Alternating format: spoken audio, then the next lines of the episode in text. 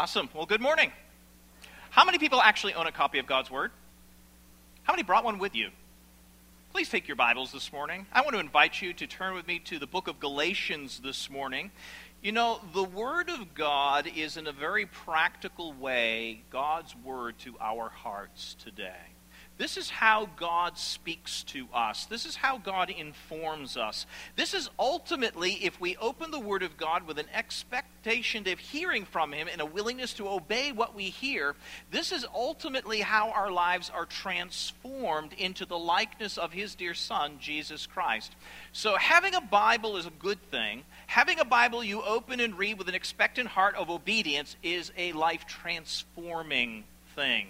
So if you have your Bibles, do uh, turn with me to Galatians this morning, and we're going to be looking in the third chapter together.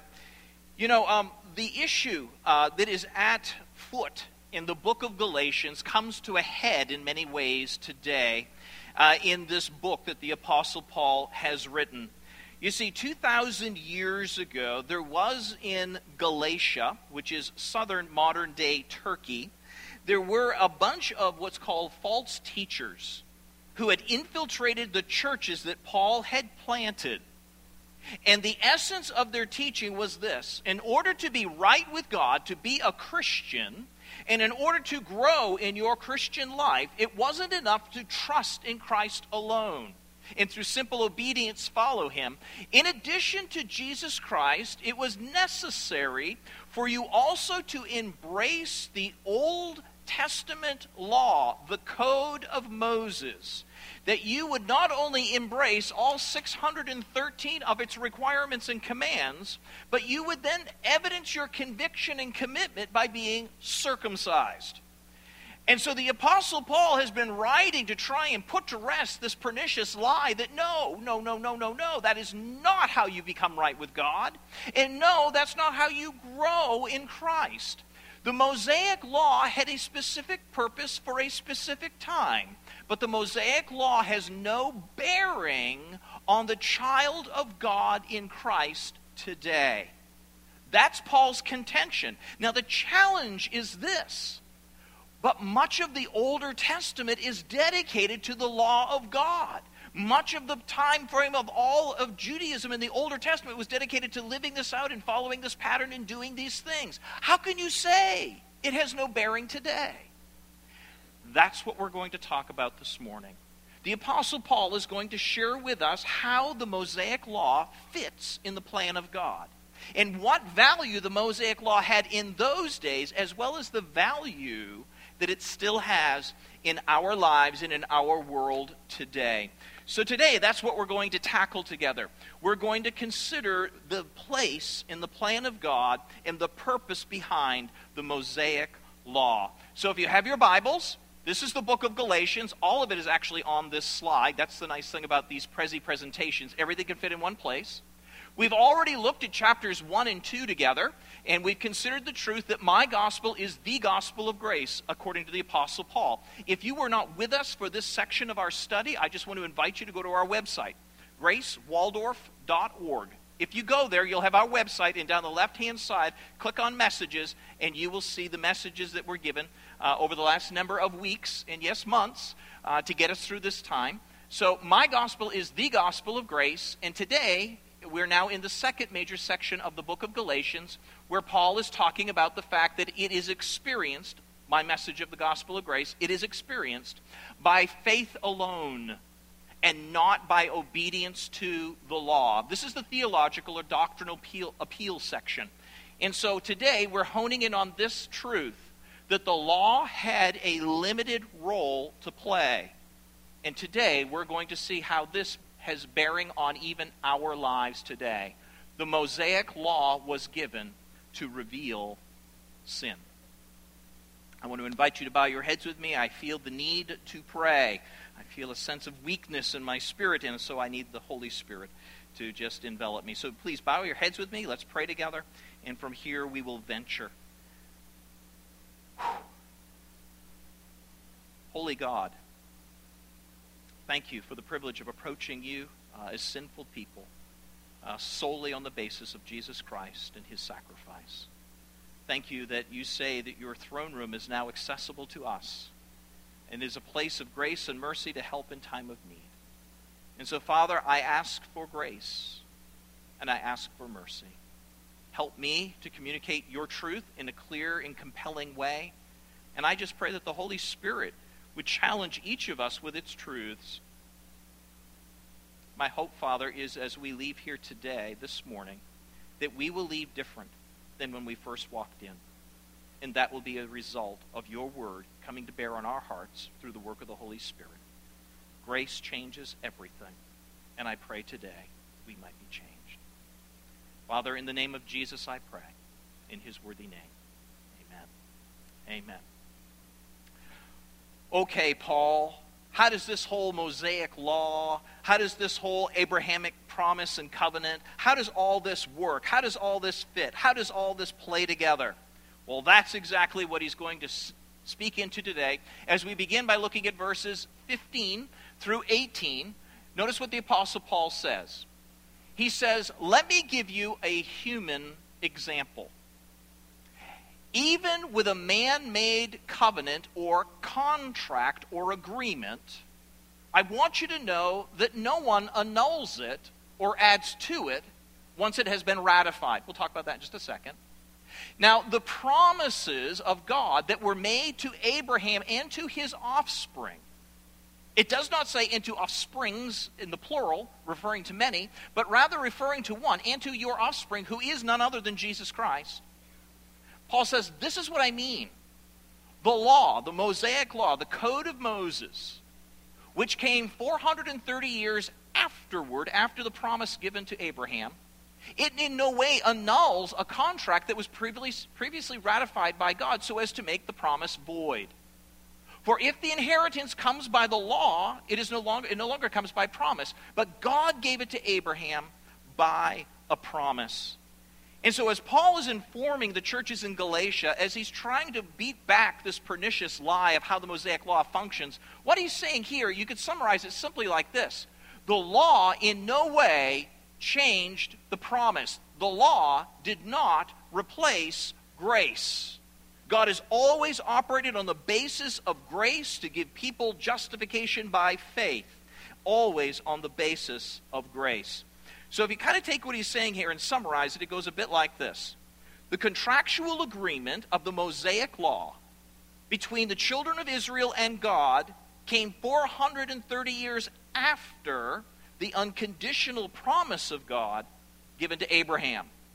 Paul is saying, I want you to understand that the covenant of works, the Mosaic law, in no way replaces or amends God's original covenant promise given to Abraham.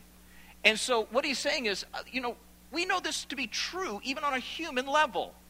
Whenever people get together and they make agreements or contracts, once they're ratified, you don't come along with another contract and just displace it.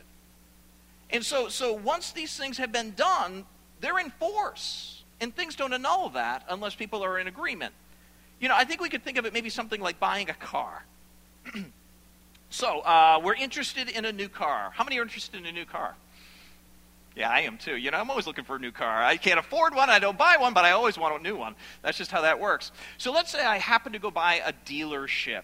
That's the first mistake. I go by the dealership and I drive onto the lot. I get out of the car and I start looking around, and the salesman sees me. What's he do? Stay away?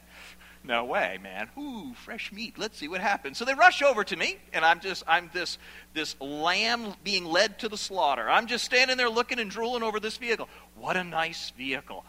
How much is it? Well, let's not talk price right now. Let's just let you get in and touch it and feel it and enjoy it. So, hey, does, doesn't it look good? Oh, it's awesome. Yeah, look at that paint job. It's great. Oh, it's got so many layers of this and awesome. Okay, great. It looks really good. He goes, Would you like to get in it? Oh, could I? Sure, you could. He hands me the key, and I get open the door, and I pull back, and the first thing that hits you is the new car smell. Oh, there's something about that smell. I love that smell. You know what that new car smell really is? It's all the polymers and all the stuff in it actually giving off toxic gases, but we love that smell.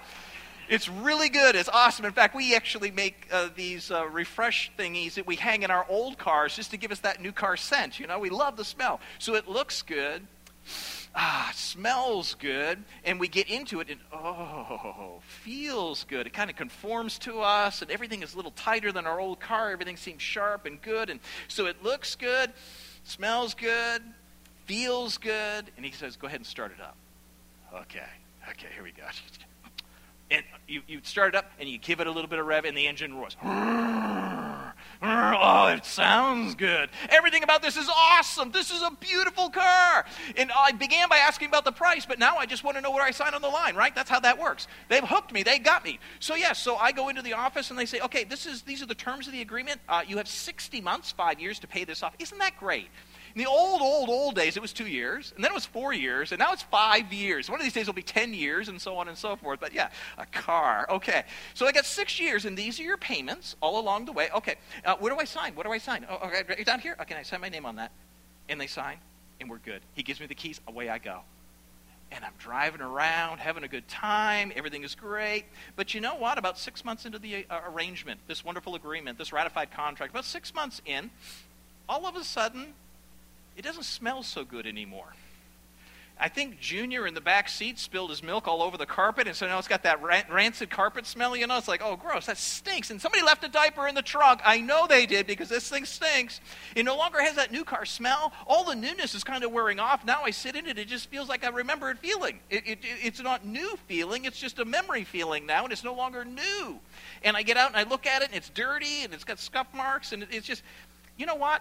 I'm not enjoying this anymore. So I start it up. I go back to the dealership six months in. I drive out of the lot, take the key out, walk up to the guy, and I say, Thank you. I'm good. It was great. Here you go. And what's he going to say? Let me remind you of the contract. Do you see your signature? Yes. Do you see what it says? Yes. You have five and a half years more payments on this thing. No! Human cry. No, I don't want that. But that's how it works. A human contract works. You sign on the dotted line, you get what you signed up for. And so the same thing works that way when God makes a covenant agreement with people. And so he's talking here about the Abrahamic covenant. Verse 16. Now the promises were made to Abraham and to his offspring. And it doesn't say to many offspring, but rather one. And ultimately, that offspring that the covenant promise was made about and to was Christ. And so, what he's talking about is that God ratified a covenant with Abraham. And if you go back to Genesis chapter 12, you see the promises God made to Abraham. In Genesis chapter 15, you'll see the ratification of the contract or the covenant. And then in Genesis chapter 17, you'll see where God gave circumcision as a sign of the covenant that God made with Abraham. So as you go back there, you'll see how all of this plays out. But in chapter 15, we have the ratification of the covenant, and it's unique. Now, I actually walked through this a little bit uh, a couple of weeks ago, so I won't spend a lot of time here. But basically, God said this Abram, what I want you to do is I want you to get a three year old heifer and then I want you to get a three year old female goat. I want you to get a three year old ram. I want you to get a turtle dove. And I want you to get a pigeon. I want you to take these animals and I want you to cut them in half. Can you say, ooh? Ooh. Yeah, gross. So you cut them in half. Now, the interesting thing is, is that the word covenant comes from the word, the Hebrew word barith, barith, which means to cut. And so a covenant means to literally cut a covenant. And so they would cut these animals in half and they would lay them aside. And, and so what would happen in the transaction is the two people who were having this, this agreement, this contract, this covenant, they would basically link arms and walk up between the cut apart pieces of animal. And what they were signifying is this May this happen to me if I fail to uphold my part to you. And the other person in this, by walking through these pieces, was basically saying, May this happen to me if I fail to uphold my part of the agreement to you. And so two individuals would walk down through the middle of these pieces and they would seal the deal. They would ratify the covenant. And this is what God did with Abram, except God did it a little different. You see, when God made this promise to Abraham, he put nothing on Abraham. Abraham actually had no conditions for the promise that God had given to him, which is ultimately uh, the promise of the one to come, which is Christ. And so when we get later in, in chapter 15, uh, verses 17 and 18, it says this that God had already put a deep sleep on Abram. And it says, And after the sun went down, darkness fell. And Abraham had this vision, he had this dream that he saw a smoking fire pot and a flaming torch. These are symbols of the presence of God. And they alone passed between the halves of the carcasses. So the Lord made a covenant with Abraham. God made a covenant with Abraham. Notice it does not say that Abraham made a covenant with God.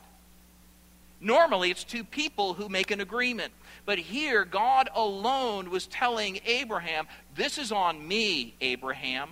God did not lay down any conditions for Abraham to meet. In fact, when the covenant was ratified, Abraham indeed was asleep. So this is called a covenant of grace. God made promises to Abram, and Abraham uh, did not make any promises to God. He simply believed God. That's why this covenant is often referred to as an unconditional covenant. And it was ultimately the promise of the coming Messiah who would, uh, through, through simple faith, would give redemption and justification to all who believed. And so here we have this ratification being done. Okay, so you know in human context, once the agreement's made, you don't change it. So God made this agreement to Abram, and he made it and it was all on God. And this promise was given to him. And Abraham simply believed God, and then he was declared righteous. Now, notice what he said. What does this mean? What does this now have to do with the law? How does it affect this? The law came 430 years afterward. And it in no way annuls a covenant previously ratified by God so as to make the promise void. For if the inheritance comes by the law of Moses, it's no longer by the promise. But God gave it to Abraham by a promise, not that he would keep anything, he would simply believe. And so here we have the promise of God in Genesis chapter 15 ratified. By the time you get to Exodus 20, where God gives the law, 430 years have passed. And so, what Paul is saying is this they ran concurrent. The law didn't abrogate, the law didn't add to, the law didn't annul the Mosaic promise or the Abrahamic promise. They ran concurrent for a purpose and a season. And then the law was done when Messiah came. And so, this is what he's saying. This is how the law fits into the plan and purpose of God. So, the law did not replace grace. The Abrahamic covenant was only by a it was a promise given by faith alone. So the question then is, well then what roles what role does the law play? For what purpose was it ultimately given? So the law did not replace grace, but rather the law reveals our need for grace. The law reveals our need for grace. Notice, Paul says in verse 19, why then the law? So we have the uh, Abrahamic covenant 430 years prior to the giving of the Mosaic law, and, and it ran concurrent, but, but what then is the purpose of the law? It was added because of transgressions. We'll get back to that. Notice, it was added until. It was added until the offspring should come to whom the promise had been made, which is Jesus Christ. So it had a temporary nature. The law was never an ongoing, indefinite, unconditional covenant like the Abrahamic promise was. So it was added until Christ would come. And then we have this really fascinating section here where it says this and it was put in place through angels ooh, by an intermediary. Now, an intermediary implies more than one, but God is one. Who knows what that means?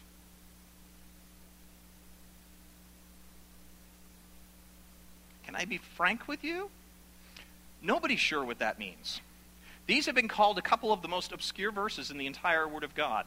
People are not sure exactly what Paul's talking about there, how the angels play out and how, how, how all this plays together. In fact, there are more than 300 different interpretations of what this could possibly mean. So, what I thought I would do with the remainder of our time together this morning, I thought we would investigate all 300 of those to see which one actually has. No, I'm just kidding. We won't do that. But the good thing about this is, guess what? Uh, this doesn't actually uh, create a problem in the understanding of what Paul was trying to put forward. While we may not fully understand what he meant by this verse and a half here, that won't affect the overall meaning. because he goes on to say this Is the law contrary to the promises of God? Certainly not. For if the law had been given that could give life, then righteousness would have indeed come through the law. But it couldn't do that. Why couldn't it do that? Why can't the law give life? What's wrong with this thing? Why can't it bring life? Because it is a conditional covenant. God said, if you do this, you will be blessed. If you don't do this, you will be cursed. And guess what happened to Israel? Ultimately, they were cursed because it, they were incapable of living up to this. You see, the whole point behind the law, why then the law, is that it was added because of transgressions. You see, sin has been around since Adam and Eve. But sin has not always been recognized as being sinful. Sin has not always been understood as being an actual offense against God. And so, along about the time when God made this covenant relationship with Israel, with Moses on Mount Sinai in Exodus chapter 20, along about that time, God now was being specific. The things that many of you have been doing, the lives that you have been living, and many of the things that you have been taking for granted, I'm now going to take you to task on. And I'm going to clarify exactly how you are living in opposition to God. The law makes sin sinful. That's the purpose of the law. Let me see if I can give you kind of a, a homey little illustration. Maybe this will help. Remember, I bought a car a few minutes ago?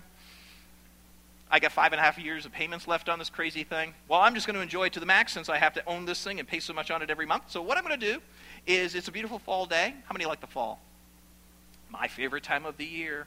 Beautiful fall day, sun is out, birds are singing. So I put down all the windows on the car and I'm driving along and I got my music turned way up and I'm just having a great time and I'm driving straight ahead. And you know, I'm driving the speed limit plus the forgivable 10. You know what I'm talking about? And maybe a few more. But you know, hey, I'm, I'm, so I'm driving along, my music's blaring, and there goes a, a, speed limit sign 55, and I look down, I'm doing 70. It's okay because everybody else is doing 70 with me, and there goes that idiot going 85, right? You know how that is. I'm not going that idiot speed. I'm just breaking the law by about how many miles? 15. That's a little much, but it's okay. I'm drafting with all these other vehicles. We're all together in this, right? Hey, everybody else is doing it. Why not me? And so I'm driving down the road and we're just having this great time listening to the songs. We're all doing this thing together and it's coming very natural. I'm enjoying it. I'm whistling. This is a great day. It's beautiful. And all of a sudden.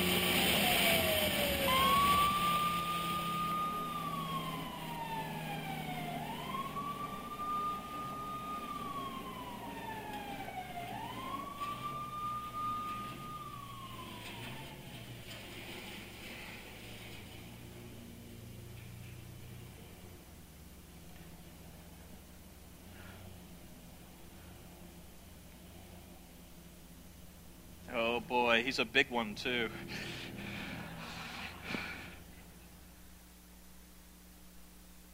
Guess what just happened? The law caught me. You see, I was going along, having a great time, doing the same thing everybody else is doing, simply doing what comes naturally. I'm feeling really good. When all of a sudden, out of nowhere, this policeman comes up behind me and flicks on his lights. How many have ever been there? Time for confession. Yes, oh yeah. You know, it's amazing what happens in that moment, isn't it? You're driving along having a good time, and then all of a sudden those blue lights kick on and the siren kicks up, and your legs turn to rubber. You haven't noticed that? And your gut goes like this, and you all of a sudden your eyes get wide, and you start sweating, and you take your foot off the accelerator, but you don't put it on the brake because that's too obvious. It's like you're really speeding if you do that. Yeah, we've been there, done that. Yeah, I know. And, and, and, so what the officer does is he walks up to me and he goes, Sir, is there a fire? And I'm like, No, sir, there's not a fire. but me and all my friends were doing the same thing, officer. Yeah, that doesn't work. I carved you out. Yeah, but, but, but that doesn't seem fair. I'm sorry I caught you. That's what the law does. The law takes an infraction against the code and it makes it guilty. It, it causes us to say, gotcha. And so this is what the law of God does. So many of the things that we do in life are simply natural things. We're, we're, simply living our lives. Everybody else is doing the same thing. I'm not really hurting anybody. What's the problem? When all of a sudden the law says, gotcha, gotcha. And you know, when the law catches you, you never feel quite the same again. Look at that thug. If I saw that dude driving down the road, I'd pull him over too. So, this is how the law works. This is what the law does the law catches us doing what we normally do, doing the same thing that everybody else is doing. But what the law does is the law says you're guilty. You've broken God's standard. You've broken God's law. And you say, well, that seems really harsh, Pastor Bill. I mean, come on, really? We're just living life. We're just making decisions, just doing choices. You know, I've got a vision of where I want to be, and I'm kind of going down that road, and I'm kind of living my life. I've got a, a, plan, and, you know, there's a few things over here and over here I'm not real proud of. I'm not real excited about those things. But this is my goal, and I'm just living life. And along comes the law. And it says this I am the Lord your God. You shall have no other God besides me. You mean living my own life, doing my own thing, being an independent unit, making my own choices? You mean I'm playing God with my life?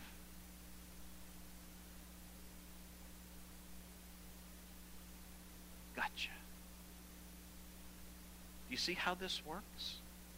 the law of God makes sin sinful because it acknowledges it for what it truly is in the eyes of God.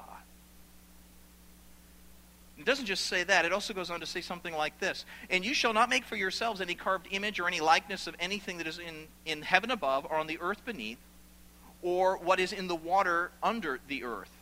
You shall not bow down to them and serve them. Now, what it's talking about here is making idols. And you say, phew, we haven't got that one to worry about, do we? We don't make idols today. I mean, I don't have a Buddha in my home that I bow down to and worship. I don't have a little Hindu temple thingy with some fruit and some incense on it. I don't do that. No, our idols in, in our materialistic North American culture are a little different than they used to be. Our idols today can be virtually anything. An idol is whatever takes up most of your attention and you give most of your life and energy to. And now, for some of us, the idol in our lives happens to be our house. Think about it for a second. You know, we have this place, and it's you know it's, it's an asset. God bless me with it. I am I'm so happy to have it, but I want to make sure I, I, I increase the value of this asset. So we're always thinking about how do I make it better? How do I make it better? So we spend a lot of time watching HGTV, right? Yeah, House Hunters and, and, and you know the brothers. What's the brothers' names? Scott and whatever his face is. Yeah, yeah, yeah. The brothers, you know. And then, well, wow, look at that kitchen remodel. That's awesome. You know, my kitchen would be so much nicer if I had it remodeled. I'm tired of this Corian, and I want granite. You know, this is this is what we do. And so we put investments of time and energy, thought wise and, and money wise, into our homes, and we build them up and make them nice. And you know what? My master bedroom just isn't good enough. I need a walk in closet. It has to be there because that's what you need. And you know, my yard is kind of blah. I need to put in a nice porch out back, and I need to do all kinds of landscaping. And what happens is this the very thing that we thought we owned now owns us. You see, it says to us as we make more and more investments in it, now go to work and pay for me. I thought I owned you. No, no, no. That house is now the idol that rules us. And we now serve it by going to work to pay for it, by giving it over to our, our energies of our thinking, by giving our attention to it, by using up our resources in it. It now becomes an idol according to the law. You see, the law makes sinful sin. But I'm just living life. I'm just going along. I'm not really doing anything wrong. Everybody else is doing it. Yeah, I know. Just like me speeding down the road. Guilty. Guilty. Guilty. And you know, what's interesting about God's law is that it's not just some impersonal thing. You know, uh, when you go to court to pay your fine for your speeding ticket, if you choose to go that way, uh, the judge is going to sit there. He's going to whip open the legal code. He's going to put his finger down the line of the book a little bit and say, oh, there we go. This is the one you broke. Uh, okay, he'll slam the gavel down and say, pay $250, whatever it is. You see, it doesn't really affect the judge. It's just an impersonal code made up by some lawmakers at the Capitol, and he just has to enforce it. But when we break the law of God, this is not impersonal to God. This is not other than God. Actually, the law of God is an expression of the character of God. And so, what we understand when we violate the law is we violate God. When we break the law, we end up breaking the heart of God. When we create an offense against the code, we actually offend God. It says in Romans chapter 8 and verse 7 these words it says that we are the enemies of God. Wow, that seems awful strong. We are the enemies of God. No, I'm not. I'm just living life. I'm just doing what I do. I'm just going along like everybody else. What do you mean I'm an enemy of God? The word enemy has the idea to live in opposition or in open rebellion of. And we don't know that until the law comes along and says, Gotcha. I you. I got you. And so along comes the law, and the function of the law is to help us see our lives in light of who God is. And the law says, I gotcha. Theologians have a term that they like to use with reference to the nature of man.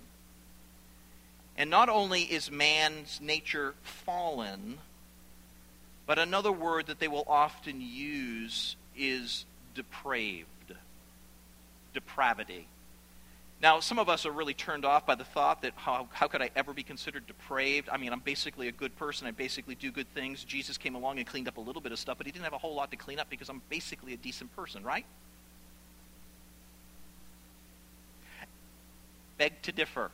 The law says otherwise. The law says that much of what I do is an open infraction and rebellion against the nature and person of God. And so we are, in a very real way, depraved and we are enemies of God.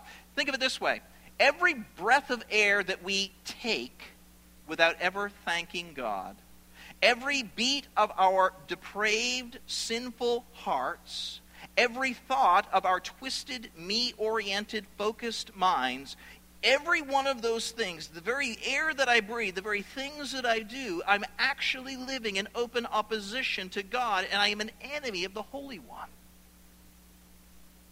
See, Pastor Bill, that's a little over the top, don't you think? I think we think that because we think we're basically okay. Let me, let me see if I can tackle it from a little, another angle here, real quick.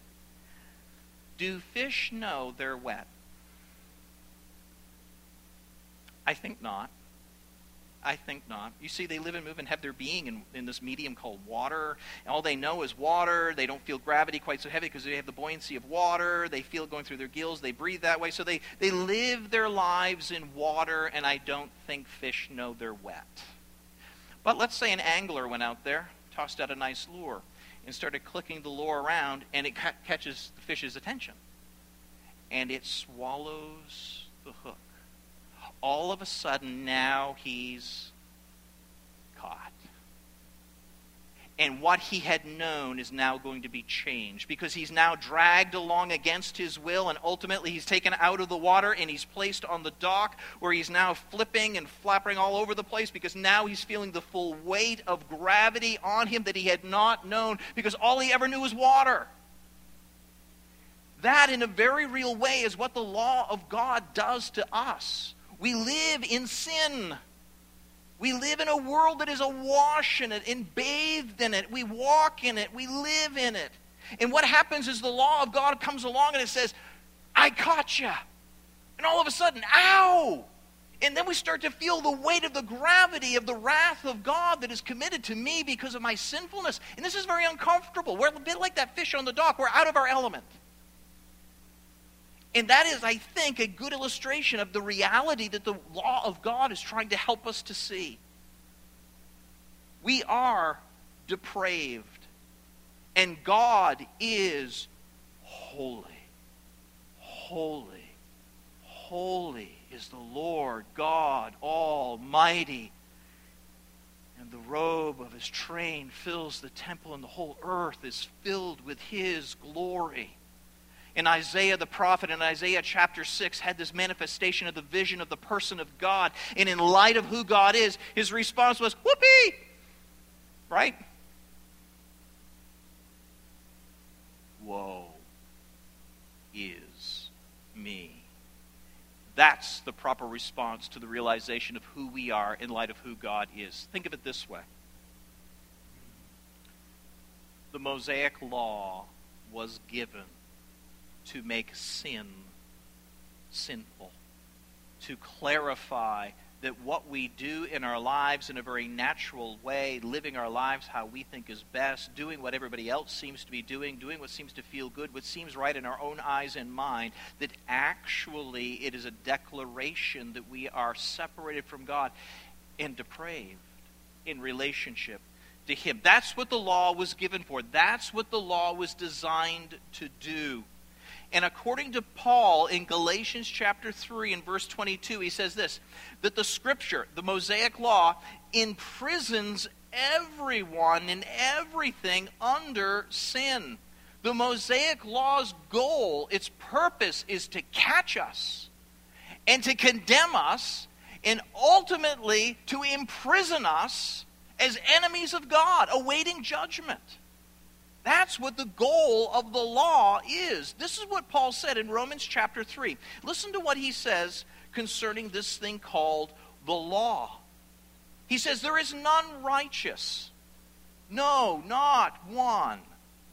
No one really understands. No one really seeks after God. Everyone has turned aside. Everyone has altogether become worthless. No one does good. Not even one, Paul says in Romans chapter 3.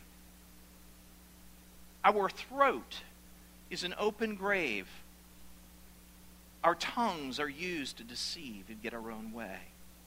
The venom of snakes is under our lips as we bite other people and say cursed things. Our mouths are full with curses and bitterness. Our feet are swift to shed blood. Our paths are nothing more than ruin and misery. Look back in your life and see the path that we've trod. The way of peace we have not known. Why? Because there is no fear of God before their eyes. We know that whatever the law says, it speaks to those who are under the law so that every mouth might be stopped. But, what about, I was only, but, no excuses. That the whole world may be held accountable to God. Why? Romans 3:23 for all have sinned and have come short of the glorious standard of God. And the wages of our sin is death. This is the purpose and the function of the law. The law was given to eternally eternally condemn us before an eternal God. Why? That seems terribly harsh. It seems terribly cruel. It seems very hard. Well, I think a man by the name of John Stott understands how this works. He says this it is not until the law has bruised and beaten us that we will admit the need for the gospel to bind up our wounds. It's not until the law has arrested and imprisoned us that we will yearn for Christ to set us free. It's not until the law has condemned and killed us that we will call upon Christ for justification in life. It's not until the law has driven us to despair of ourselves that we will ever believe in Jesus. It's not until the law has humbled us even to hell will we ever turn to the good news of the gospel found in Christ and be raised to heaven. Paul said this The law is not contrary to the promise of God. For if the law had been given that could give life, then righteousness would have come by the law, but that wasn't its purpose. The scripture, the law, imprisons everyone and everything under sin so that the promise by faith in Jesus Christ might be given to those who will believe. The law is not contrary to the gospel. The law anticipates the gospel. It helps us to realize our need for the gospel. And it isn't until uh, it isn't until finally we see our need of Christ that we end up turning to Jesus Christ. There's an old story uh, written by a man by the name of John Bunyan. It's a famous classic called Pilgrim's Progress. Ever heard of it?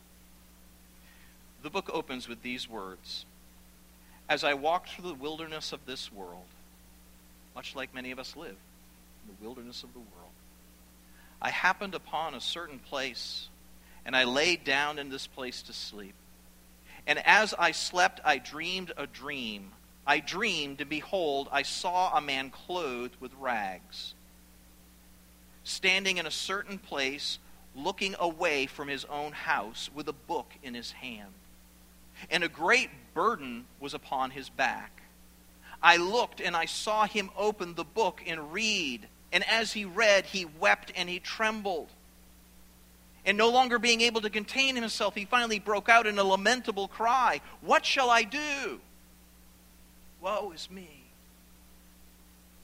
A short while later, a man, uh, this man, Pilgrim, encountered the evangelist who said, Why are you crying?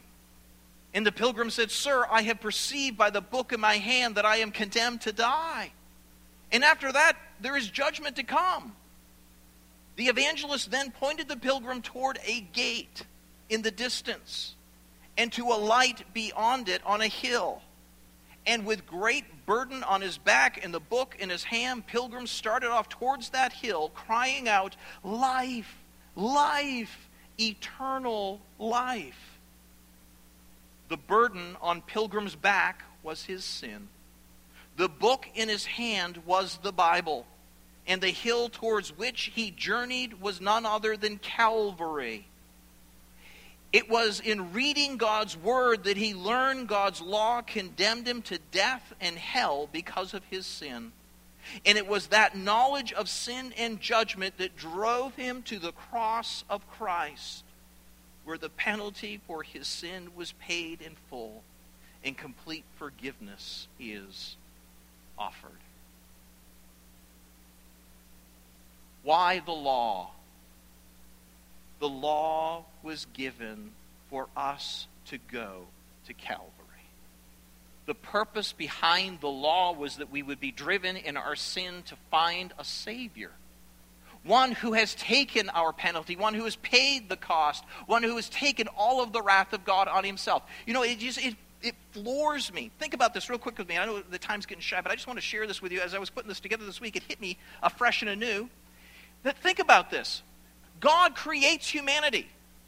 And God, in creating humanity, knew full well that humanity, shortly after Adam and Eve were put on the earth in the garden together, would sin. And then God was the one who gave Moses the Ten Commandments. So God gave to Moses the very infractions to reprove our sin to ourselves, but the same God who created us and gave Moses the Ten Commandments is the same God who showed up on earth in the person of Jesus Christ. And so he comes and he says, I didn't come to, to do away with the law. I came to fulfill the law. So Christ goes on in this life in three, in, in the 30 some odd years he was here to live it perfectly. And at the end of his life, he goes to the cross. And it says in Colossians chapter 2 that he took the ordinances that were against us and he nailed them to his cross. And there, the God who created us, gave us the law to condemn us, goes to the cross to pay the very price that condemns us. And you get it all forgiven. And his righteousness too. By coming to the cross and admitting your fallenness and saying, Jesus, thank you for dying for me. You see, that's why they call it grace. God did everything necessary to put a sinful people back in a right way with himself. And all he says is, come and believe, and you will be given eternal life. You see, the law could never do that. All the law could do was condemn us, imprison us, so that we would yearn to be set free and we would find Jesus. My friends, that is the Mosaic Law. That is its purpose. I'm going to close with two quick thoughts and then we'll be done. Thought number one, and this is for those of us who know Jesus and have walked with him for some time. I, I want to share this truth with you because I think it really hits home to the reality of these things. Um, and it's this You will never see how amazing grace is until you understand how depraved you are. I think most of us think that we're pretty good people. I think most of us think pretty highly of ourselves. I think most of us think that Jesus kind of came alongside us and kind of helps me a little bit along in my life, and I, I just basically do okay with my God. And I don't think we understand the, the reality of our own depravity in the lostness in which Christ found us. My, my daughter gave me this thought. She said, Dad, most believers are kind of like people who look at a cityscape from, from a human perspective. We see the tall buildings and we see the short buildings. And we think of ourselves often as the tall buildings. We're, we're moral people, we're good people, we do all these nice things. And we think of others, especially those people who do terrible things, as short buildings. And we're so much better than them, so we look down on them. But she said, Dad, that's not how God sees things. God doesn't look on the human plane. God comes over the top, but he looks down, and everything looks exactly the same. It's only when we have this understanding of ourselves that we really appreciate the cost for our sin. Jesus said, He who is forgiven much will love much. I think if we understand our own depravity, I think that we would fall on our knees and say, Thank you, Jesus. Here is my life. Thank you for giving me yours.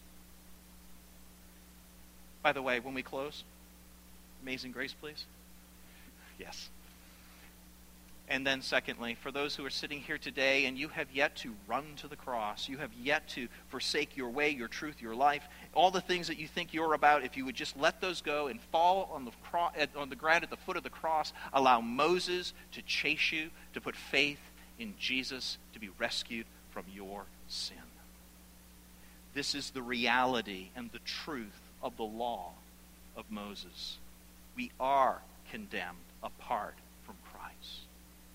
May you today find in Christ your Savior, your forgiver, your lover, the one who gives you his righteousness. I'm going to close us in a word of prayer. I want to invite the band to come up and close us. And by all means, amazing grace, my chains are gone. Let's pray together. Father, thank you so much for giving us the truth. And I think sometimes we can't handle the truth, but the reality is the law makes sin sinful and it merely exposes the reality of our own hearts and our lives. And Father, I pray for those of us who know you, who love you, that we would see in light of ourselves, uh, that we would be indeed um, amazing grace, how sweet the sound that saved a wretch like me. That we would understand our own wretchedness before a holy God, and that we would yearn to praise our Savior. And Father, I pray right now for somebody who may be here today who has yet to embrace Christ with their life, that today would be the day that they would run from the judgment of God and find a Savior in Jesus Christ. Even now, if you're in that place, I just want to encourage you to pray something like this Dear God, dear God, woe is me. I am a sinner and I am condemned. But I thank you that Jesus Christ came to forgive me of my sin by paying my penalty on the cross. Right now, dear God, by simple faith, I let go of my way, my truth, and my life, and I embrace Him who is the way, the truth, the life by faith. Thank you, O God, for the gift of eternal life found in Jesus Christ alone. And all God's people said,